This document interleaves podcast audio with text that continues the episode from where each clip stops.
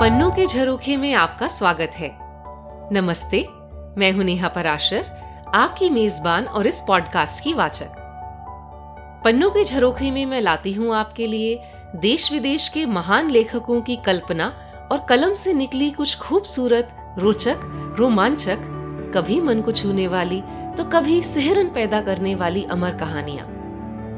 और साथ ही, हल्की सी झलक लेखक के बारे में भी और उनके देश प्रदेश के बारे में, जहाँ का नज़ारा उनकी कहानी दिखाती है।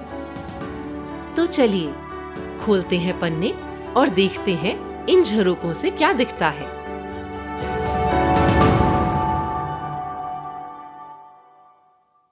आज की कहानी उस लेखक की है, जिसका नाम अंग्रेज़ी कथा जगत के सबसे जाने माने नामों में से है। इनकी कुछ कहानियाँ तो इतनी लोकप्रिय हुई हैं कि उनके अनेकों रूपांतरण हुए हैं। किसी न किसी लेख, नाटक या फ़िल्म के ज़रिए आप इनकी किसी न किसी कहानी से ज़रूर वाकिफ हुए होंगे। शायद बिना ये जाने कि आपके मनोरंजन का असली श्रेय किसे जाना चाहिए। मैं बात कर रही हूँ ओ हेनरी की। वैसे ओ हेनरी बस एक उपनाम है। इनका असली नाम था विलियम सिडनी पोर्टर। मज़ेदार बात यह है कि इनके एक ही नहीं, अनेकों उपनाम थे, जिनसे इन्होंने कई कहानियाँ लिखी। पर बस ओ हेनरी ही सबसे ज़्यादा लोकप्रिय हुआ।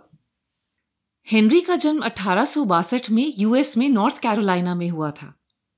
नॉर्थ कैरोलिना यूएस के पूर्वी तट को छूता हुआ एक प्रदेश है। नॉर्थ कैरोलिना में राले और शार्लेट जैसे बड़े शहर हैं और ये न्यूयॉर्क के बाद यूएस का सबसे बड़ा बैंकिंग उद्योग का गढ़ है। नॉर्थ कैरोलिना के इतिहास से एक खास बात बताती हूँ। आपने कभी हवाई जहाज़ में सफ़र किया हो या आसमान में किसी हवाई जहाज़ को उड़ते हुए भी जब देखें तो नॉर्थ कैरोलिना को याद कर सकते हैं। यहीं ऑलिवर और विल्बर राइट, यानी राइट ब्रदर्स ने 1903 में विश्व की सबसे पहली हवाई उड़ान ली थी, अपने द्वारा निर्मित पहले मोटर चालित हवाई जहाज़ में। ओ हेनरी के बारे में कुछ और बातें करते हैं। इनकी कहानियाँ तो मज़ेदार हैं ही। उनका अपना जीवन भी कम दिलचस्प नहीं था। इनके जीवन पर तो किताब या फ़िल्म बनाई जा सकती है।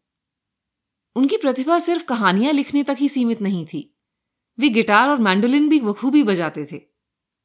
उनको पढ़ने का शौक तो बचपन से ही था, पर लेखक बनने से पहले उन्होंने अनेकों और कामों में अपना हाथ आजमाया। शुरुआती दौर में एक दवाइयों की दुकान संभाली और वहाँ बैठे बैठे वे लोगों को ध्यान से देखते और उनकी तस्वीरें बनाते। दवाइयों की दुकान के बाद वे एक रैंच पर रहे जहाँ उन्होंने भेड़ों की देखभाल करनी सीखी। फिर कुछ सालों बाद उन्होंने एक ड्राफ्ट्समैन के रूप में सरकारी नौकरी कर ली, जहाँ वे नक्शे बनाते थे। फिर उन्होंने एक बैंक में नौकरी की, पर इस काम में वे खरे नहीं उतरे और उन पर गबन का आरोप लग गया। सजा से बचने के लिए वे देश से भाग गए और हॉन्डुरास देश में रहने लगे, जहाँ उनकी दोस्ती एक कुख्यात चोर जेनिंग्स से हो गई। जेनिंग्स ने भी बाद में एक किताब लिखी, जिसमें इस दोस्ती का ज़िक्र है। गंभीर रूप से अस्वस्थ पत्नी से मिलने के लिए उन्होंने वापस आने का निश्चय किया और खुद को कानून के हवाले कर दिया। तीन साल जेल में रहते उन्होंने अनेक उपनामों से कई कहानियाँ लिखी, पर ओ हेनरी का नाम सबसे ज़्यादा लोकप्रिय हुआ। जेल से निकलने के बाद के सालों में उन्होंने 380 से भी अधिक कहानियाँ लिखी।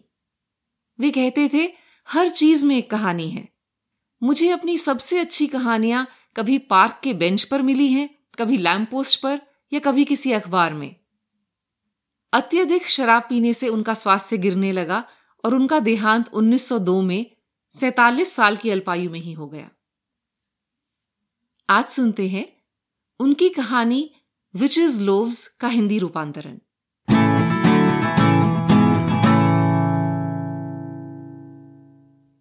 बासी पाव रोटी।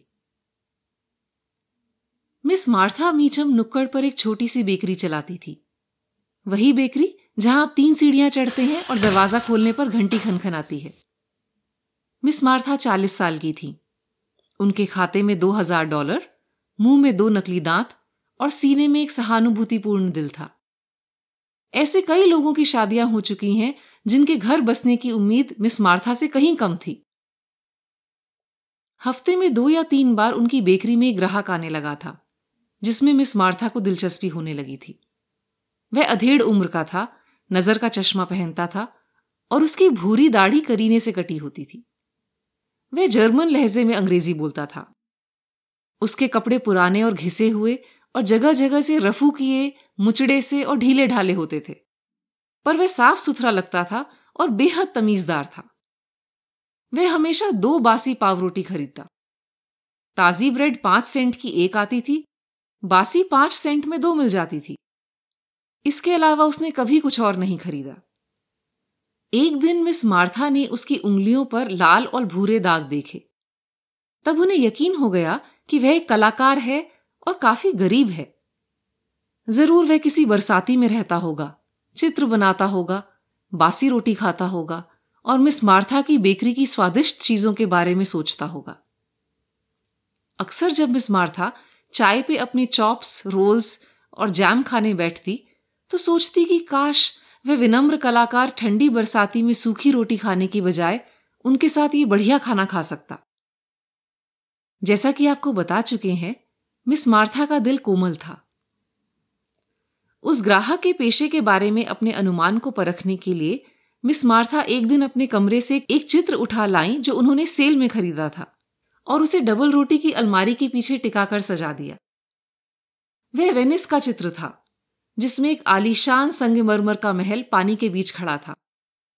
पानी में गंडोला नौकाएँ थी, जिसमें से एक में एक स्त्री थी जो पानी में अपना हाथ डाले हुए थी। और चित्र में आसमान, बादल धूप छाओं का खेल था। किसी कलाकार की इस चित्र पर नज़र ना जाए, ऐसा हो ही नहीं सकता था। दो दिन बाद वह ग्राहक आया। दो बासी रोटी, प्लीज़। ये बहुत खूबसूरत चित्र है, मैम। उसने कहा जब मिस मार्था रोटी लपेट रही थी। अच्छा उन्होंने कहा, अपनी चालाकी पर खुश होते हुए। मुझे कला और, अभी कलाकार कहना उचित ना होगा। मुझे कला और चित्र बहुत पसंद है। आप क्या सोचते हैं? क्या एक अच्छी पेंटिंग है? हम्म इसका संतुलन ठीक नहीं है, ग्राहक ने कहा। परिपेक्ष में वास्तविकता की कमी है। Good morning, ma'am. उसने अपनी डबल रोटी उठाई, सिर झुकाया और जल्दी से निकल गया। हाँ, ये ज़रूर एक चित्रकार ही है। मिस मार्था चित्र को वापस अपने कमरे में ले गई। उसके चश्मे के पीछे से चमकती हुई आँखें कितनी सौम्य थीं और कितना चौड़ा माथा था उसका। कहा एक ही नज़र में परिपेक्ष समझ लेना, कहा सूखी रोटी पर गुजारा करना।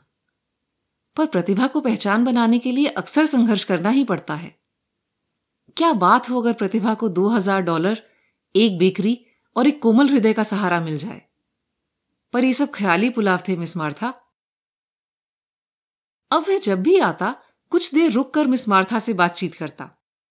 लगता था, उसे मिस मार्था की बातें सुनने का शौक लग गया था। पर वह बासी रोटी ही खरीदता रहा।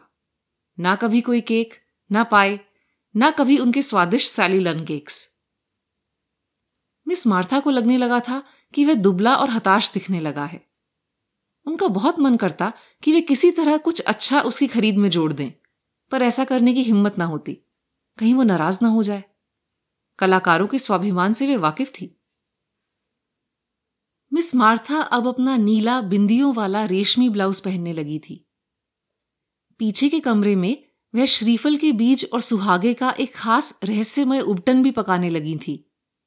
बहुत लोग इसका इस्तेमाल रंगत निखारने के लिए करते थे।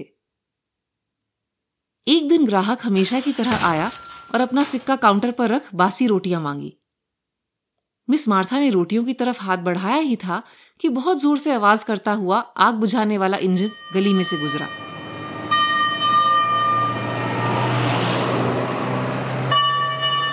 ग्राहक दरवाजे की तरफ़ तेज़ी से गया उसे देखने के लिए, जैसा कि कोई भी करता।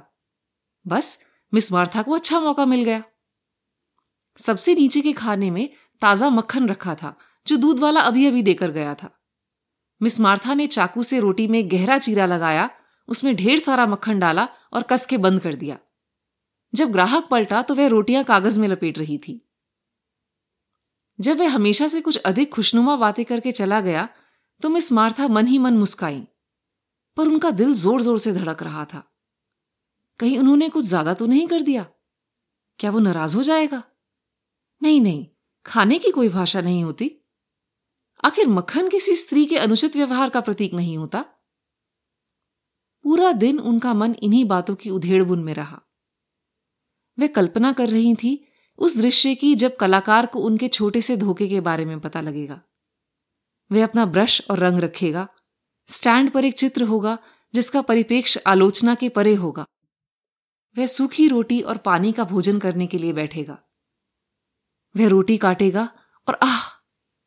मिस मार्था शर्मा गई। क्या वह उस हाथ के बारे में सोचेगा जिसने यह सब किया?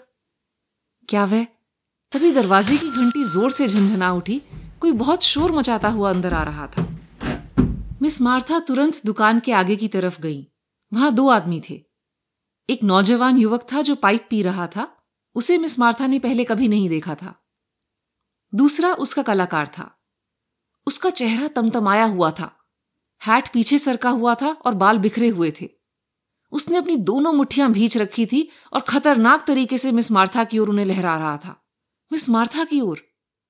बेवकूफ़ औरत! उसने बहुत ज़ोर की आवाज़ में कहा, चुड़ैल कहीं की। नौजवान उसे खींचने का प्रयास कर रहा था। मैं नहीं जाऊँगा! उसने गुस्से से कहा, मैं बताऊँगा इसे। उसने ज़ोर ज़ोर से काउंटर पीटा मानो वो कोई ड्रम हो। तूने मुझे बर्बाद कर दिया, वह चिल्लाया। चश्मे के पीछे से उसकी नीली आँखें आग उगल रही थी। मैं तुझे बताऊँगा, टांग अड़ाने वाली बूढ़ी बिल्ली। मिस मार्था को खुद को संभालने के लिए अलमारी का सहारा लेना पड़ा। उनका एक हाथ अपने नीले बिंदियों वाले ब्लाउज पर था। युवक ने अपने साथी को कॉलर पकड़कर खींचा। अब चलो, उसने कहा, तुम बहुत बोल चुके हो। वह उसे खींचकर दरवाजे से बाहर ले गया और सड़क के किनारे छोड़कर फिर से वापस अंदर आया। मैम, मुझे आपको शायद ये बताना चाहिए, उसने कहा, कि ये सब मामला क्या है? वह ब्लमबर्गर है। वह एक आर्किटेक्ट ड्राफ्ट्समैन है। मैं उसी के दफ्तर में काम करता हूँ। वह तीन महीने से नए सिटी हॉल का नक्शा बनाने के लिए कड़ी मेहनत कर रहा था। इस प्रतियोगिता में इनाम भी था। उसने कल ही नक्शे को स्याही से पूरा किया था। आपको पता है, कोई भी ड्राफ्ट्समैन पहले हर नक्शा पेंसिल से बनाता है और उसे पेन और स्याही से पूरा करता है। और फिर पेंसिल से बनाई लाइनें मिटा देता है। पेंसिल की लाइनें मिटाने के लिए बासी पाव रोटी रबड़ से भी अच्छी रहती है। वह यहाँ से इसी काम के लिए रोटियाँ खरीदता था। पर आज वह मक्खन मतलब उसका नक्शा बिल्कुल बर्बाद हो गया। रोटी लपेटने के अलावा वह कागज़ अब किसी काम का नहीं रहा। मिस मार्था पीछे के कमरे में चली गईं। उन्होंने अपना नीला बिंदियों वाला ब्लाउज उतार फेंका और फिर से पुराना भूरा कमीज पहन लिया। फिर उन्होंने खिड़की से अपना श्रीफल के बीज और सुहागे का सौंदर्य लेप बाहर कूड़ेदान में फेंक दिया।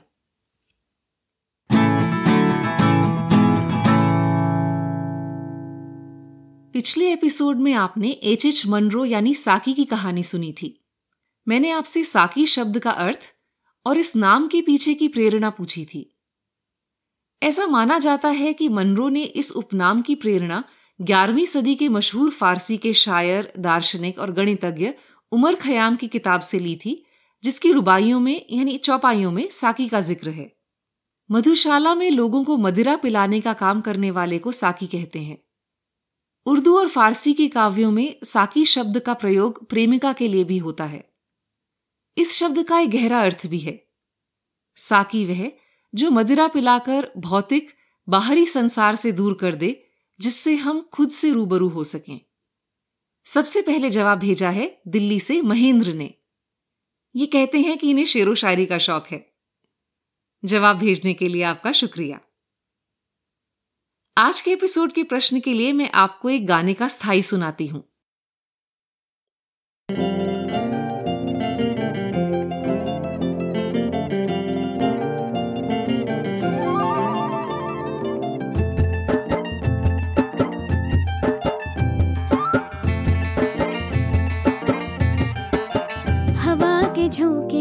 मौसमों से रूठ गए।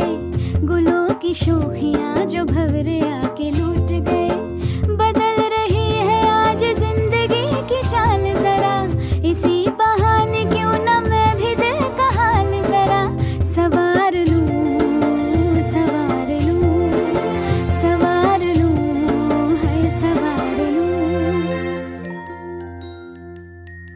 आपको बस इतना बताना है कि इस गाने और ओ हेनरी के बीच क्या कड़ी है। क्या सवाल मुश्किल लग रहा है? चलिए आसान कर देती हूँ। बस ये पता लगाइए कि यह गाना किस फ़िल्म का है। फिर यह कड़ी आपको मिल जाएगी। आप अपना जवाब मुझे ईमेल करें या रिकॉर्ड करके भी भेज सकते हैं। तो कैसी लगी आपको आज की कहानी? मुझे ईमेल करके ज़रूर बताएँ। ईमेल एड्रेस है सुनो P K J at Gmail dot com यह आपको शो डिस्क्रिप्शन में भी मिल जाएगा। कहानियाँ सुनते रहने के लिए इस पॉडकास्ट को सब्सक्राइब ज़रूर करें। अगले एपिसोड तक आपसे इजाज़त लेती हूँ। तब तक इस खूबसूरत दुनिया के नजारे पन्नों से देखते सुनते रहिए। जाने कौन सा पन्ना दिल का ही कोई झरोखा खोल दे।